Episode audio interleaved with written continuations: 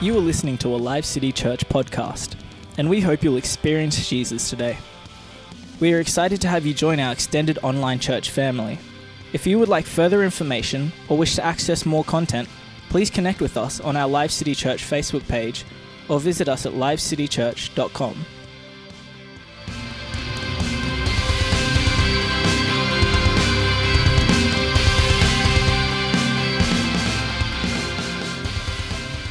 movies and stuff we watch now are, are pretty much based around this same way of telling a story. So, you know, Batman and The Flash and all these guys are just parts of the hero's journey. So, in this story, anyway, Odysseus is um, the king of island Ithaca, and he has to go away and fight at the Trojan War. Um, and so he goes away and, and he's really successful, and then he, he goes on this journey to get back to his home. And along this along the way in the journey, he comes across all these different obstacles and problems in the way. So it takes him 20 years to get back. And then he gets back, a hero, he's made at the top, he's back at his home, king, he sees his wife and his son, and talks about how he sees his little dog. It's a really touching moment. And would kind of think, well, that's going to be the end of the story. You know, everything's good. But then he um, gets this prophecy that says, you've got to go on a second journey. And I realized you know, it's it's a Greek myth, so it's not a Christian thing, but you know, God can use that, that stuff as well. God can use anything, and and I was thinking about, you know, the fathers of of our faith, like Abraham and, and Sarah, they were settled, they had everything, but God called them to go out of their comfort zone, to go somewhere else, and you know, the disciples, God called them to leave their nets, to leave what they knew, uh, knew, and go somewhere else, and I feel like. you know, that's our hero's journey as well. We've all got these comforts that we live in. You've got this comfortable place we live in, but God's calling us to leave that and to follow Him afresh, to follow Him, you know, uh, not attached to all these comforts that we have.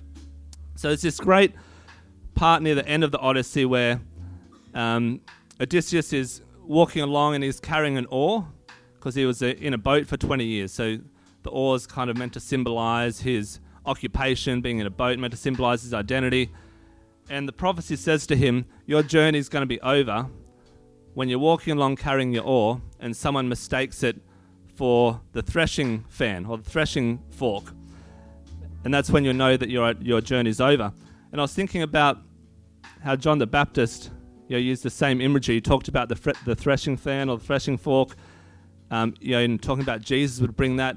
And in his imagery, the threshing fan is used to separate the, the wheat from the chaff, yeah, the good stuff from the bad stuff. And, um, and so I felt like Jesus saying this morning that what's going to be the end of, you know, when we know that we're getting to the end of our journey, that we're getting to maturity and where God wants us to be, is that we'll be able to know how to distinguish what's valuable and what's not valuable. You know, what are those things that are real and what are the things that are counterfeit in our lives? What are the things that are eternal and what are the things that are fleeting? What are the things that are essential? And what are the things that we need to cut out of our lives? So I just really feel like that's a work that God wants to do this morning.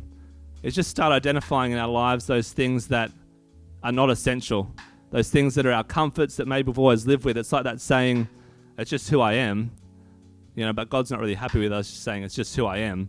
It's not who He's made us to be.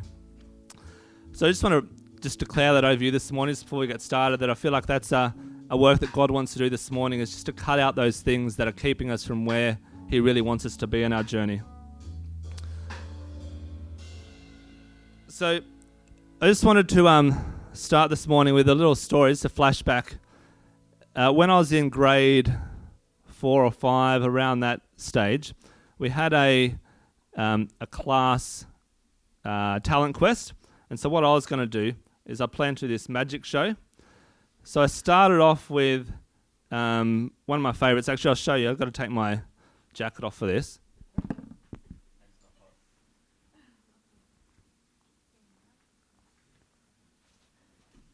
So, so I had a coin, and I did. I was going to do the um, yeah, rubbing into my arm one.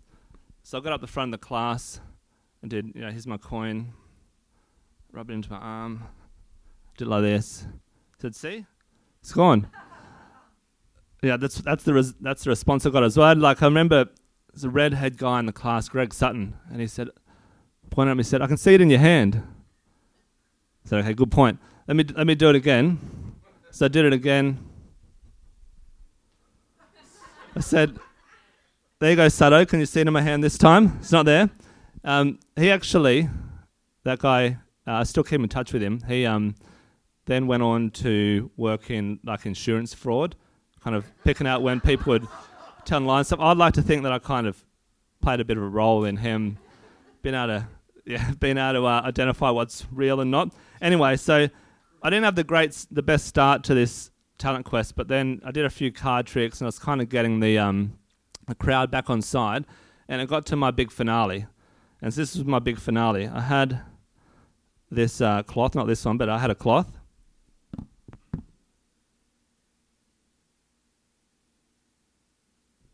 Over my hand like that, and I said, "All right, what I'm going to do, I'm going to say a few magic words. I don't remember what they were. I'm going to say a few magic words. I'm going to pull the cloth back, and I make a chicken appear in my hand. So pretty exciting for uh, grade, you know, four or five magic tricks. So I did it, abracadabra, that kind of stuff. Pulled it back. oh, oops, it's not hatched yet. So that was my that was my big uh, big finale. And um, they were loving it. The crowd was loving it. Um, and I was too. Eight year old me was like ecstatic. Oh, this is great. So what I did, I got a bit uh, carried away though with all the adulation and oh, you're an amazing magician, all that stuff. Yeah, but um, I got a bit too confident, and I said to the teacher while I'm on a roll, "Can I just um, do a song I wrote as well?" So a couple of weeks before, in music, we had to like write these little songs, and I wrote this song about a fish that I owned at the time. It's like a little goldfish. There's four lines. I only remember three though. So the, the lines were like this. It said, "When fish are scaly but nice and cute, they swim around all day." There's another line I couldn't remember. Then it finished with, "I love to watch them play." Uh, so there's a keyboard there because somebody else that, that knew how to play the keyboard was doing, you know, some piano stuff as part of this talent quest. So I said to the teacher, "Can I do my song, my original song?" She said, "Yeah, okay." So I got behind the keyboard. The problem was I didn't know how to play the keyboard at all. But being an eight year old boy, the song that I was obsessed with at the time was Eye of the Tiger. So I thought, what do I do? Dun, dun, dun, dun. So I was kind of playing the keyboard. Thought I'll, I'll put my song to that. Fish are scaly but nice and cute. They swim around all day. I love to watch them play. So that was. So clearly, though, in all the adrenaline, the confidence that I had, I was in a situation I wasn't prepared for. I wanted to do something, um, but I just wasn't prepared for it.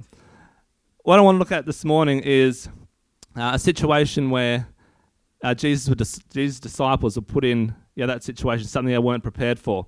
So if you've got your Bibles, I want you to open up to Luke chapter 9. Let's start at verse 1.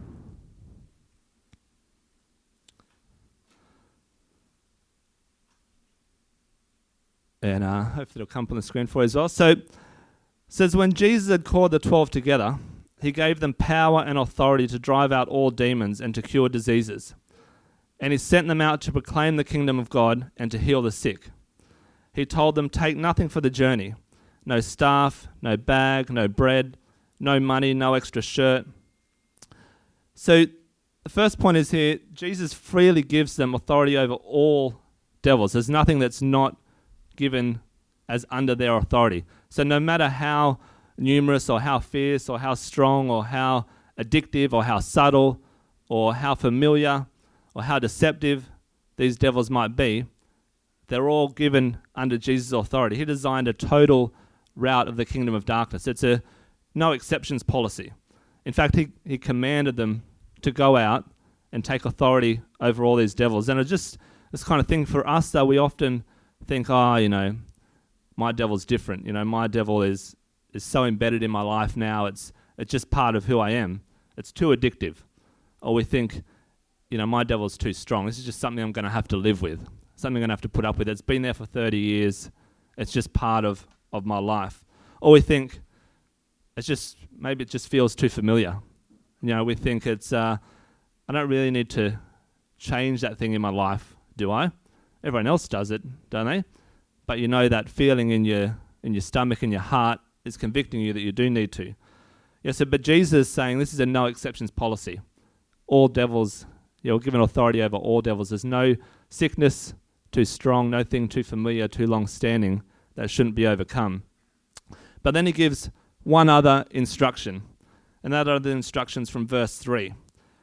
So he told them, Take nothing for the journey no staff, no bag, no bread, no money, no extra shirt. Take nothing. And as humans, we're always trying to prepare. We're always trying to predict what's going to happen and get ready for what's going to happen in the future. But here, Jesus says, Go out unprepared. Don't prepare. So when Sasha and I first started dating, I'd organised this date for us. We're going to go on a bushwalk.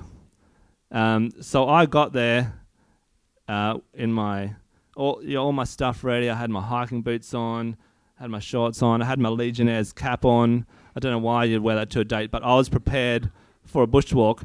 Sasha gets to the, the car park at the start of the bushwalk, gets out, and she's wearing what she normally wears. She's wearing high heeled shoes. So she gets out, and I thought, okay, it's interesting. She's probably got something to change into. She didn't.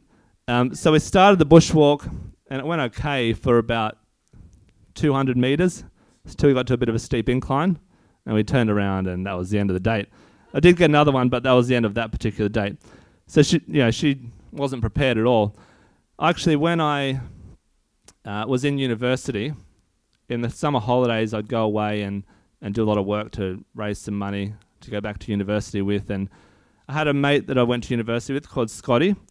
And what we used to do is we would drive around um, the countryside in New South Wales and work on different farms doing fruit picking and that kind of stuff.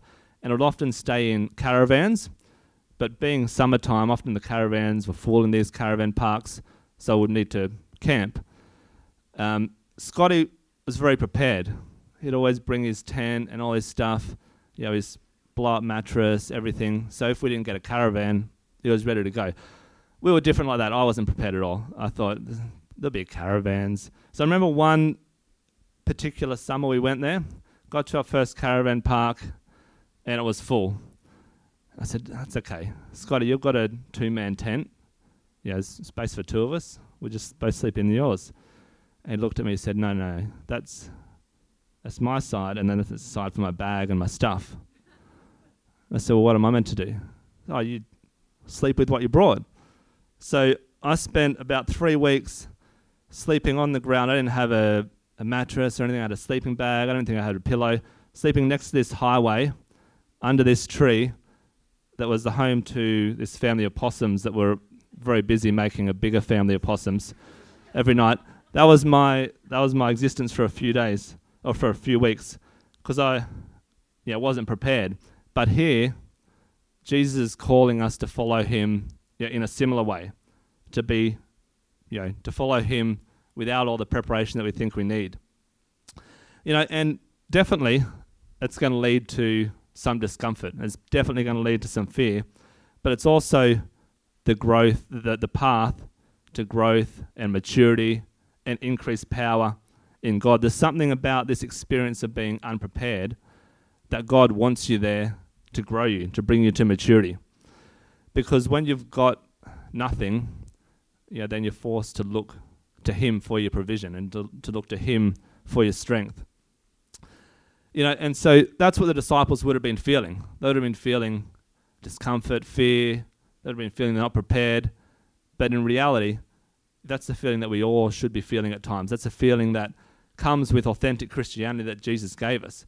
But we've defined, you know, redefined Christianity to fit into all our particular comforts, to fit into the way that we want it to go. I remember when I first started um, teaching, when I was studying teaching, you have to go out and do these prac uh, experiences where they put you into school and you, so you have to teach classes just to, to see that you can do that kind of thing. And I wanted to so control the environment. My first classes were like this. I'd, I'd um, spent nights writing up this kind of script I was going to say to the class and this flow chart of if I asked them a question, like I said, how are uh, atoms arranged in gases? I'd have that question there, and then I'd have coming off at this flow chart of if they said this, I'd respond with this. If they said this one, I'd respond like this. Everything was so structured. And what it actually did, though, was it killed the environment. There was no yeah, flow to the environment. Yeah, it really hindered learning because you know, I was trying to control the environment so much. We can often be like that with our, with our walk with Jesus. We want to control everything so much that we you end up killing the flow of Jesus in our lives. Yeah, we're meant to be doing the impossible, but we've been sold a Christianity where we can take with us whatever comforts we want. Yeah, but God doesn't actually want us to take those things with it, with us. He wants us to leave those things.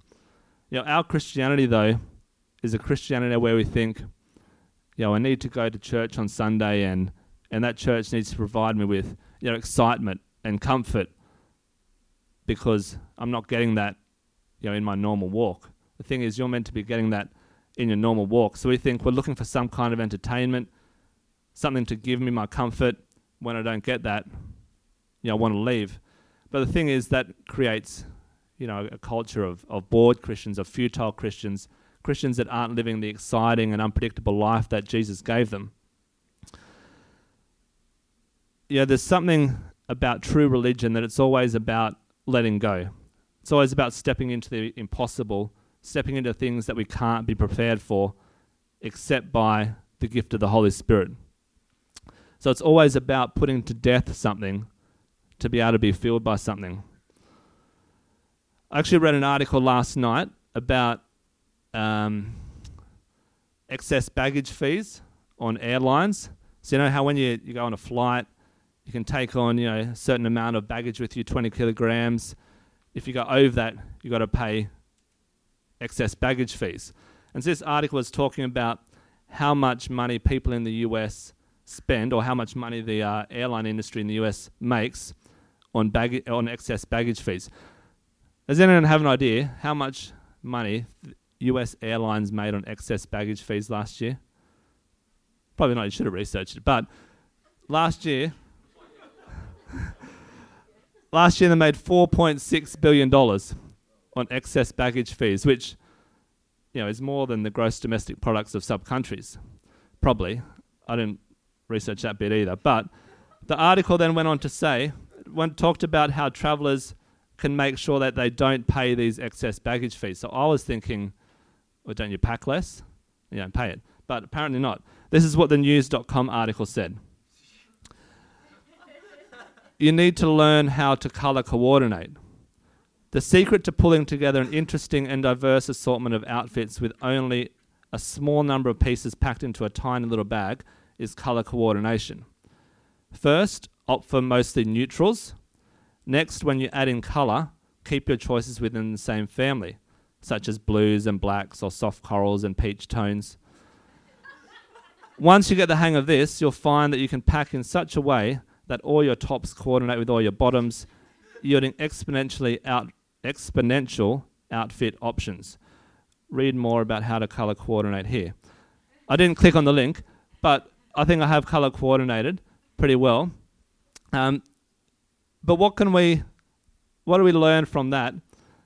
I mean, I kind of learned that if I can color coordinate, I'm going to save $4.6 billion a year, apparently.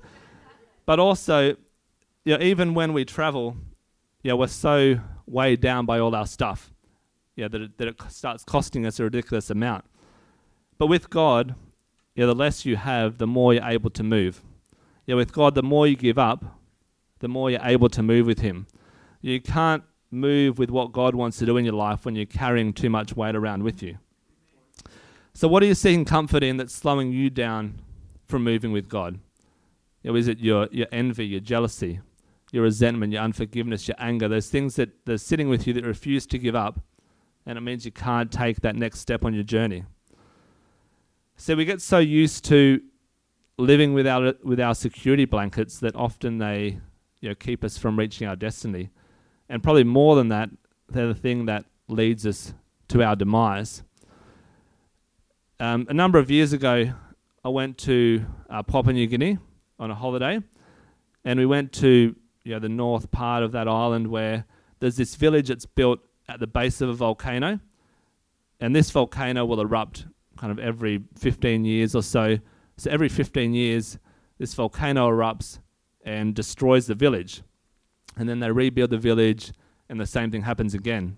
The volcano erupts and it destroys the village, and they rebuild the village again, and they keep going through this cycle. So when I was there, I was learning a bit of the history of this village, and I was kind of thinking to myself, well, why don't they just move? They have to they keep getting the village destroyed and they keep rebuilding it. So in the end, I, I asked someone there that, you know, someone that lives there, asked them that question, why don't you just move? And they kind of said, well, you know, this is our home, this is where we live, which is true, but, you know, it's just some land, it's just a piece of land, and it's, you know, destroying you living there. Um, you know, so it seems like a silly thing to do to keep living in this physical piece of land, but we all have, you know, an emotional home, and we all have a thought home, and these are places that we seem to not be able to move from no matter what. You know, and often they're they're more real and more impacting than our actual physical homes. We want to live in these places and, and not move from them. You know, I was kind of thinking, are you so are we so at comfort in our home of of anger, of resentment, of unforgiveness, of, of jealousy, of, of needing to be prepared, of knowing what's next, that it's not only keeping us from our destiny, but it's actually putting us in a place where it starts to destroy us because we just won't move on from it. If you've got your Bibles there, we're just going to finish up with um, a last verse from um, Philippians, Philippians chapter 2. So Philippians chapter 2, verse 6 says, and so this is speaking um, about Jesus, Paul speaking about Jesus, says, Though he was in the form of God, he did not count equality with God a thing to be grasped, but emptied himself, taking the form of a servant, and being born in human likeness. So if Jesus, as the Son of God, could empty himself, then surely we're not above that as well. Yeah, the Greek word that they use there for, for emptying himself is kenosis, which basically means self-emptying. So it's a it's a voluntary act. It's something that's done voluntarily, that's done even joyfully, because we're emptying ourselves to be filled. Know, Jesus emptied himself despite the fact that it was painful, despite the fact that it cost everything, because he was guaranteed, he knew that he was going to be filled with something that was going to take him to where he needs to be. When I got my first car, a friend of mine convinced me it'd be a good idea if we put a new stereo in it. So that's fine. We can just take it to the, the shop and they can put it in. He thought, no, my, uh, my uncle has this garage. I was imagining a proper garage. It was literally in his garage. Said if we'd take it to this garage and we'll put the stereo in ourselves. So surprisingly, that actually that part actually went well. We put the stereo in, it was working. And then he said, well, while we're here, why don't we do like a proper service on it? We can do that ourselves. We hadn't done one before, but he was confident we could do one ourselves. So we kind of, you know, drained the oil, did that kind of stuff. Um, you know, put oil on yourself so you at least look like you've been doing something. And then his uncle had this um, jerry can, which was what we assumed was petrol for the car. So we top it up with petrol. So put it in. Thought, all right, this seems to all be going okay. Get in the car to drive home. Part way down the road, it starts yeah, spluttering, starts cutting out. There's all the black smoke coming out of the back of the exhaust. You probably guess what happened. We put, you know, the jerry can was full of diesel, put it in the, the unleaded engine. But I was kind of thinking, well, you know, the car's still moving. We can, we can get somewhere. Um, but obviously, what we needed to do was to drain that diesel out of the engine before we can put the right stuff in. You know, but yeah, the car had no power without the right without the right petrol in there, but we needed to drain the, the diesel out first. You know, but I was resisting doing that because the car was still moving. I reckon I could get home first. That was a bad decision. You know, we know that the first step there is you need to drain the engine of what's not meant to be in there. It's a necessary first step, but often we resist doing that with ourselves. Our first step needs to be emptying ourselves so we can be filled with the right stuff. But often we we don't want to wait long enough for that to actually happen. We get too agitated. Yeah, we get impatient. We start comparing ourselves with others, thinking, yeah, well, they've got this stuff. They're this place on the journey. We should be doing that as well. You know, it's the fear of missing out that means we can't sit still long enough to empty ourselves. You know, at university, I wrote my thesis on something called fluvial geomorphology, which basically means how dirt travels in rivers. Um, that's the kind of. But its claim to fame is that know, Albert Einstein, a lot of his first formulas and stuff was work in fluvial geomorphology about how sediment moves in river systems. But one of the things I learned from all these years studying rivers was that water always flows to empty areas and to low areas. So the bodies of water that have the most strength are the areas that have been emptied and are lowest. You know, they've been emptied out and are low lying so they can be filled.